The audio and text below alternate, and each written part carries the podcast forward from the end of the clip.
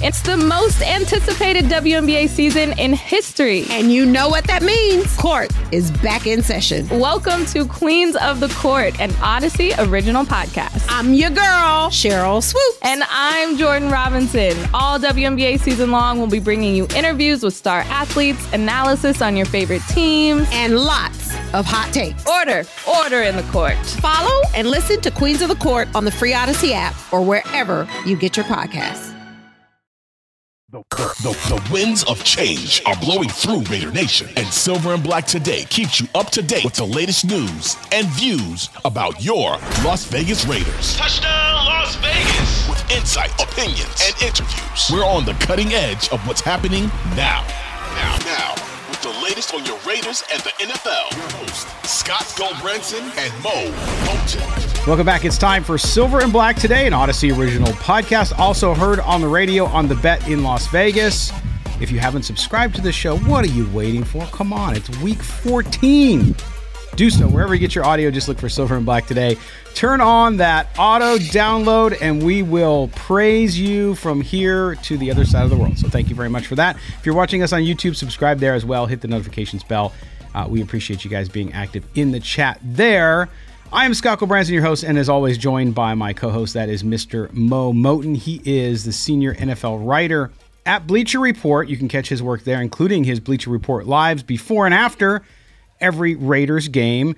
Plus, you can catch his Raiders specific work up on sportsnaut.com, where he's a Raiders columnist. You can also catch my work there both video and the, in the written format. So check out sportsnaut.com. We appreciate you guys uh, being with us today. Coming off the bye week, yes, no Raider football on Sunday, but you guys were all active, as at least that I could tell. In social media, a lot of stuff going on, Mo. Uh, and we're going to jump around and talk about a bunch of stuff, but we also want to talk about the Raiders getting ready, ready after this bye week. But it's always interesting how the gap of, of content and discussion is filled in a bye week for the Raiders because we saw a couple things, right? We saw a couple things, and I'll bring it up. And I know, I know, before you start typing in the comments, rent free in your head, chill out. Derek Carr had a tough game with the, the Saints again, He's having a tough season there. Also got hurt, so I hope he's doing okay. That's an injury is never something you cheer for, whether you love a player or don't like a player. You never cheer for that but we saw a lot of Derek Carr conversation. We saw a conversation about coaching candidates for the Raiders, which is remarkable because now I think we're down to all sorts of names. I think maybe even um, even uh, uh, JFK Jr., who there's a conspiracy that he didn't die in that plane crash, and so now maybe he's a candidate for the Raiders coaching position. But anyway, Mo, it's a bye week, so right, everybody's filling their time with uh, some good discussion, some nonsense, and then, of course, some infighting that happens in every fan base. But uh, getting into this weekend, you know, the Raiders uh, look at the AFC West. This is where I wanted to start, man. Because listen, I know people will be upset with me, but the Raiders, while technically still alive in the playoff race, are not going to make the playoffs. Okay? They're not going to make the playoffs, but they can play spoiler. They can have a huge impact on this this very close AFC race, including the AFC West, because the Kansas City Chiefs lost on Sunday to the Green Bay Packers now, and you pointed this out on X.com, Mo. The, the Packers have now beat the Lions and the Chiefs in consecutive weeks. And Jordan Love looks like he might actually be their franchise quarterback. So the AFC continues to be wild. I mean, it's it's crazy. The Raiders are on the outside looking in. Had they won a game against Kansas City or the game against Miami, we might be in a little bit of a different position. But uh, this AFC is just just wacky. I'll take a step further. Had had they fired Josh McDaniels before the Bears game and started mm. Aidan O'Connell, I think they could have beat the Bears with an undrafted rookie quarterback. That was probably the the one game I could say that really hurts uh, if you're a Raider fan is that Bears game. There's no way the Bears should have shellacked the Raiders. I don't care if you're going east, going to the Midwest, going to Saturn, going to Jupiter. I don't care where the Raiders are traveling. They should have beat the Bears in that game, and there was no way Brian Hoyer should be on the field. But that get but get into your point about the AFC West. I know there are some fans that say we're going to hold out hope for the Raiders making the playoffs until they're mathematically eliminated. So technically, I would say if the Raiders wanted to, let's just say if you're a fan of positive outlook, if the Raiders want to make the playoffs, realistically, they're going to have to win three of uh, four of the next five to even be in the discussion, which will right. put them at nine and eight, right? And even nine and eight may not get them in with the way the Texans are playing. I think I still think the Broncos still have a good shot, even though they lost to the Texans. They they are six and six. Russell Wilson is playing efficient football. I think the Broncos are going to eventually bounce back. They get the Chargers twice. They'll probably split their season series. And the Pittsburgh Steelers, though, I, listen, I can't stomach Pittsburgh Steeler games unless they're playing the Raiders because their offense is so bad. I know I'm that's saying a lot because I'm covering a Raider team that hasn't scored more than 17 points in three straight games. I get it. But now Kenny Pickett is hurt we don't know what's going to happen with the Steelers. They could fall out of the playoff picture. Mitchell Trubisky is probably going to start. They're seven and five, and that team is very. Our friend Jared will tell you that team is very much flawed.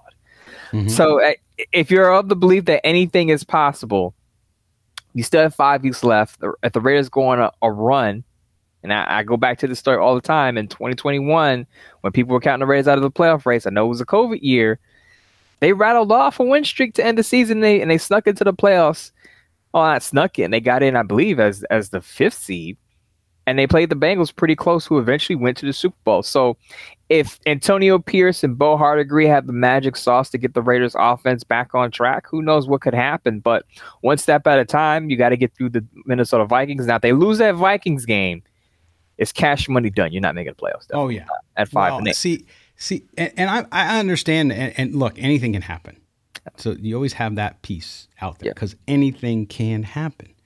You look at the world we live in today, and believe me, it, everything crazy happens. So they, you, it's it's it, they got to go five and zero. Oh, I I think, I think to to to have a chance in the playoffs. Okay. Yeah. That's a tough road, especially when you got to go to Kansas City on Christmas and win. But who knows? You know, every year, as you know, to the chagrin of someone, probably you, Mo, because you got to listen to it.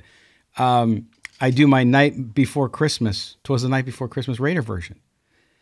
And this time, maybe, maybe, maybe Al Davis, you know, the jolly old Al Davis comes down and brings them a win in Kansas City. You never know.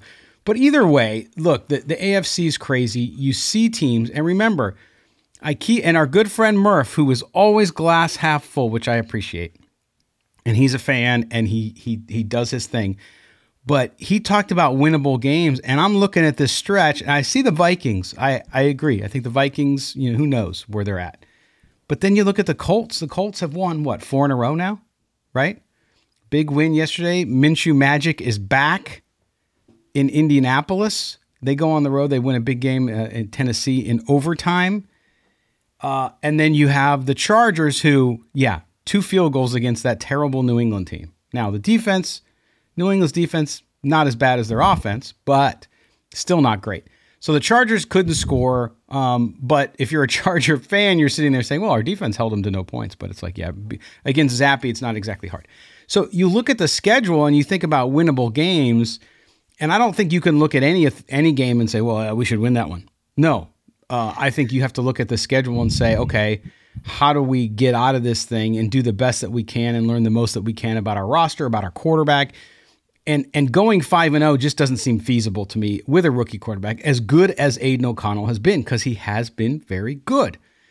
That said, uh, you look at this team; they come into this week now, Mo. They have two roster spots open after the roster moves last week, of course. Uh, when they cut Marcus Peters and and they let go of Roderick Teamer after his DUI, alleged DUI, and so what do you do with two roster spots? Well, there's not much to do right now, right? I mean, I think I'm looking at the defensive backfield needs and I'm thinking, okay, maybe you elevate Sam Webb there. What other moves do you think they can do? Because I don't think you go outside the team. I go, you look at that practice squad, Mo. Who do you maybe bring up from that practice squad, make them active, and see if you have something there over the next few weeks? Well, you you kind of stole my thunder there with Sam Webb. He was in my last Sportsnaut sports not piece as one of the solutions of, of replacing Marcus Peters. Now I think that's a long shot solution because he's been on the practice squad, but he has more experience in this system than guys like Brandon Facyson, who just came on and really was on IR since September. And you, you look at it and say, well, he's been around Patrick Graham. He's played mostly in the preseason, but maybe they give him a shot. They saw something in him that he made the 53 man roster two years ago as an undrafted rookie. So maybe they surprise us and put Sam Webb out there. But I think Brandon Facyson is a wild card if he's healthy. Had a shin injury, I believe. He's a wild card because he would be the biggest cornerback they have, you know, on the field because he's about 6'2", 200 pounds. He's really the only Raider uh, cornerback who's taller than six one, I believe. So if they want to throw something different out there to defenses, Facyson could be the option. I, I, think honestly they go with Jack Jones, who they claimed off of waivers. But getting back to the practice squad, they want to bring somebody off the practice squad other than Sam Webb. I would still say Nesta J. Silvera or Byron Young. Why are we not seeing more by he's a third round pick. I understand a yeah. third round pick is not a surefire starter, but the fact that Byron Young is inactive for most of the season as a third round pick worries me because that remember that was the pick that a lot of Raider fans were skeptical about because they said, well, can he rush the passer? Can he make an impact? Because the Raiders need someone on the inside to complement Maxx Crosby, and the Raiders still need that play on on the interior to complement Maxx Crosby. So I, I want to see Byron Young or Nesta J. Silvera on the field. Now Nesta J, as I pointed out, had that Instagram post that may have got him in a doghouse, criticizing the coach staff putting putting him on the bench. But if it's about winning games, I think one of those two guys, Byron Young or Nesta J. Silvera, have to be on the field for the rest of the way. What up, y'all? It's your boy Danny Green, three time NBA champ. You either rooted for me or rooted against me. Join myself and my co host Harrison Sanford on the Inside the Green Room podcast. It's a podcast that brings you never before told tales from the locker room to candid interviews with basketball legends to breakdowns of what's happening in the NBA right now. Whether you're a diehard fan or casual about your hoops, this podcast brings you the game like never before. Follow Inside the Green Room on the Audacy app or wherever you get your podcasts. It's interesting too because I think look, you're you're not eliminated from the race. You sit there at 5 and 7, so you're you're you're you're you're still fighting and scrapping. And there is no tanking and all that jazz that people want to always talk about. At the same time, I think you're right. You do have to find out what you have in these kids that are there. What can they do? Because you're not going to do worse than you have now. I'm not saying. And if they do worse, then you get then you know what you have. Another name that popped out at me as as you were talking, I looked up the the practice squad and it's a guy I completely forgot about. I mean, literally forgot he was even on the Raiders roster. And it makes sense because with the uncertainty around Josh Jacobs next year, a guy that we talked about during the preseason, uh, Sincere McCormick, is on the practice squad. Why not ah. elevate him? Because look, I think we've seen Zamir White.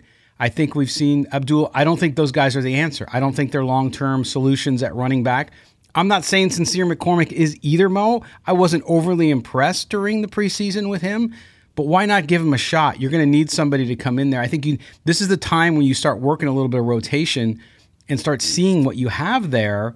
Uh, and and if he's not great, then you move on in the offseason or you keep him as a developmental player. But I think the Raiders need to start thinking about the future here, and and running back is part of that because we don't know what's going to happen with Josh Jacobs next year.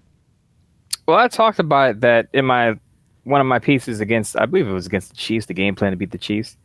The Raiders have to figure out who their RB two is. If they're serious about winning games for the rest of the season, yep. they need a legitimate RB two. Because if Josh Jacobs goes down, what are they going to do?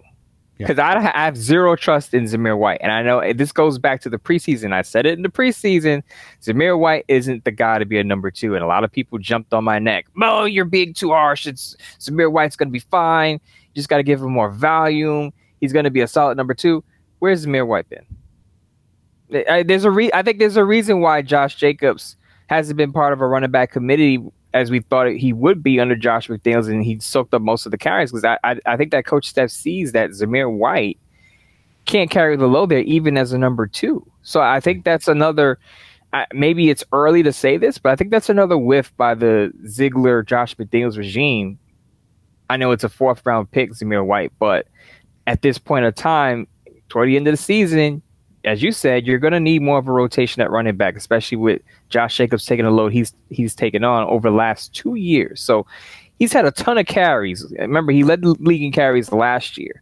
He's got a ton of. He has a big workload this year. We all know now. Knock on wood, he's been relatively healthy and hasn't had to hobble off the field, but you, you got to have someone as a as a change of pace running back. You see that across the league now. There are very few workhorse running backs, and even even the workhorse running backs, even the Derrick Henrys of the world. They uh, the Titans drafted uh, Tyjae Spears, so yeah. you know there there are change of pace backs. on these other teams with workhorse running backs, and Raiders have to figure figure that out. Who's going to be the number two behind Jacobs?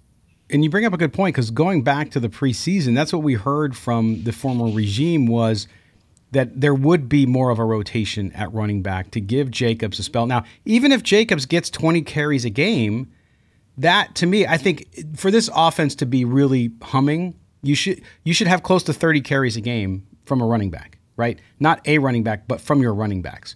So if you get 15 to 20 to Josh Jacobs and, and 10 to 5 to 10 to the RB2, that's where you should be, right? You should be in that in that space. And to your point, that's where I think you got to find out. And they haven't found an RB2. They just haven't. So it's going to be on the li- long list of, of, of players they need to think about when they go into the offseason because uh, those situations are are are huge. I mean, because again, Josh Jacobs, I don't care who the new coach is, whether it's Antonio Pierce or it's someone else, and whether the GM is Champ Kelly or somebody else, they're going to have to make a decision on Josh Jacobs. And I just don't see the Raiders giving a big contract to him after this year, even though he's done well at times. Not all his fault, clearly, but uh, I just don't see the, the, the team going in that direction. So we'll have to see. Uh, what else? What else do they need to do? I mean, look, Aidan O'Connell. I don't care if Aidan O'Connell throws five interceptions in a game, and hopefully he doesn't. You got to keep him in there. You just got to keep rolling with Aidan O'Connell. There's no sense in going any direction unless he, you know, knock on wood, got hurt or something like that. Uh, he's the guy the rest of the way. I think you're seeing from him development, and and these next five games will determine what they're going to do with him. Either way, Mo, I don't see this organization, especially where it's at, saying Aidan O'Connell's our guy, so we don't need to worry about quarterback. You you and I have talked about this numerous times here on the show. They will be in the market for a quarterback, whether it's moving up in the draft in the first round or it's getting a player where they sit in the first round or in the second round. It could be there too. But if they want a bona fide, I think top notch quarterback, difference maker, franchise guy immediately, they would have to move up. I don't think they can move up to number one, but they might be able to move up for a Drake Maye or someone like that. Uh, whoever goes one and two, I think Caleb Williams still going to go number one. Um, but that quarterback position is going to be interesting because that's where I don't think people need to get upset about Aidan O'Connell. If he does really well, great. But he's not going to be the guy you you say, "Hey, we're going with him. He is our guy for the next 10 years" because we just don't know that and I don't think we'll know that even after 5 games. I said this last show. I said Aidan O'Connell can do very little right now to to sway me from wanting to draft a quarterback. Outside of the Raiders going all the way to the AFC Championship game, which I'm sorry, fans, is probably not going to happen. Outside of that happening, there's nothing Aidan O'Connell could really do in this final five, stretch of five games to say, you know what, we don't need to draft a quarterback in the first or second round. We're good with Aidan O'Connell. And I partially say that because, one, I prefer a mobile quarterback. We've seen Aidan O'Connell now, though he has improved in the pocket, he'll never be able to be a naturally mobile quarterback. He, you just you just don't go from being what he is to being functionally mobile. Doesn't happen. And in today's league, I'm gonna say this again. In today's league, at the quarterback position, you need more than a passer. You need a playmaker. And what I mean by that is you need someone who's going to be to be able to evade pressure when the offensive line breaks down, extend plays, make off-platform throws, improv plays. You need all of that at the quarterback position in today's league. And Aidan O'Connell is very limited in those off in those off platform, you know, improv, on the move type of throws. So the Raiders, to me, they they just have to modernize their quarterback position. I think Josh McDaniels is stuck in the past. He wanted a bunch of pocket passers. Jarrett Stidham, who he had last year, is probably his most mobile quarterback. Now you got Brian Hoyer, who's a 38 year old statue. You got Aidan O'Connell who could barely move. Jimmy Garoppolo has some movement, some functional movement, but he's not the most mobile quarterback either, and he gets hurt. Right. Moder- Raiders need to first of all, Raiders need to modernize their quarterback position. Get a mobile quarterback. Get a guy who can throw on the move. Get a guy who's naturally mobile. that's the that's step one, and that's why I say there's nothing Aidan O'Connell can really do to sway me away from drafting that type of quarterback. Right, and, and and when you say mobile quarterback, this is where I, I some of our great listeners and some of my great followers on X were engaging with me on this on Sunday because I was talking about C.J. Stroud. I was watching C.J. Stroud, who has his moments of a struggle too. Obviously, he's a rookie. Uh, he's broken every rookie record there is, though. But anyway, I saw him move in the pocket, get flushed out of the pocket. The pass rush was was huge, and he steps out looks downfield and, and is moving and finds uh, before he got hurt Tank Dell for a 26 yard gain on a play that most, if you're a pocket passer, it's a sack. There's no there's no question. You're done. You're a sack. And I had people push back on me. Well, what about Jared Goff? I'm like, okay, so so out of the top 10 quarterbacks in the league right now, eight or nine of them, I could argue nine, are mobile. Not running, mobile quarterbacks. And you pick the one guy. So it's like, yeah, I could find a pocket passer, but they're going away. When Jared Goff is gone, and by the way, Jared Goff has done a fine, except for the last couple games, he struggled actually, but for, for the season, done a great job with the Lions. I'm not taking anything away from him. But what would the Lions be like with a CJ Stroud or a Lamar Jackson? I mean, you have to look at it that way too. If you had a more mobile quarterback, are you putting more points on the board? Are you moving the offense better because of the way it moves? So, so yes, so I agree with you there too. I think that that is how it's got to be. If you don't see that, then you're not watching enough football. I'm not saying that a pocket passer won't come out and be successful from time to time. They will in a system, but overall in the NFL, look at all the guys going deep in the playoffs and find me somebody who's a statue. You just can't find them. But but Scott, even with the Jared Goff example, look at the Lions' offensive line. They got yeah. two first rounders at tackle in Taylor Decker and Penei Sewell, who they drafted not too long ago. Yeah. The Lions have one of the best offensive lines in the league. And that's how their offense is functioning at a high level. Because if the Lions, let me tell you, the Lions had an average offensive line, Jared Goff wouldn't be as good as he is right now. So if you're going to go with a pocket passing quarterback, your offensive line better be top five. And if it's not, you're going to struggle. And that's my point about having a quarterback who can move is that you limit yourself because he's at the mercy of his offensive line. If you're if you're starting right tackle, left tackle go down, yeah. Kolton Miller we saw missed a couple of games with the shoulder injury. Then what? So you you have to give yourself an out just in case your offensive line is not playing well. And that out is having a quarterback who can move. Because as I said, we and you pointed out, and we've seen Jared Goff kind of struggle in some spots in the, in the, past few weeks. Yes. And part of that is because teams have been able to get pressure on him. And if you can get pressure on a Jared Goff, he can't do much to evade that pressure. And, and, and like you said, if you look at teams that are upper echelon, their quarterbacks may not rush for 100 yards a game or 75 yards a game, but those quarterbacks can run for first downs if they need to. And, and I think that's what the Raiders need right now. Right, and that's why the Lions almost lost that game to the Saints after Thanks. leading 21 nothing in the first quarter. Their their their offense struggled to get going because of the pressure. And by the way, not only that offensive line, but they have two of the best catch pass or catch pass catching uh, running backs in the league, and Jahmyr Gibbs and David Montgomery, both very good out of the backfield catching the ball. They utilize that all the time uh, as well, so that helps Goff back there as well. He can get rid of the ball quickly and still get positive yards out of it. So, all right, we're going to take our first break. When we come back here on Silver and Black today, the Tuesday edition, uh, going into week 14, the Raiders uh, take on the Minnesota Vikings. We're going to talk about the coaching search a little bit. And is it is it too early to talk about a coaching search? Are we all just beating our heads against the wall? We'll talk a little bit about that. We'll talk about media on media violence, all kinds of things happening out there in Raider Nation. You're with Mo and Scott. This is Silver and Black today.